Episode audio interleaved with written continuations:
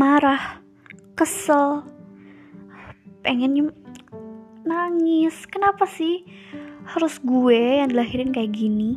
Kenapa sih muka gue harus jerawatan? Pasti pernah kan? Begitu nyesel.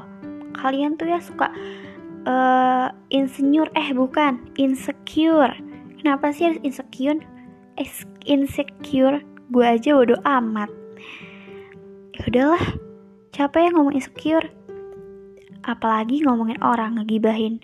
Mendingan gibahin diri sendiri bareng gue. Yuk ngegibah diri sendiri di podcast gue. Kuy lah setiap malam selasa. Stay tune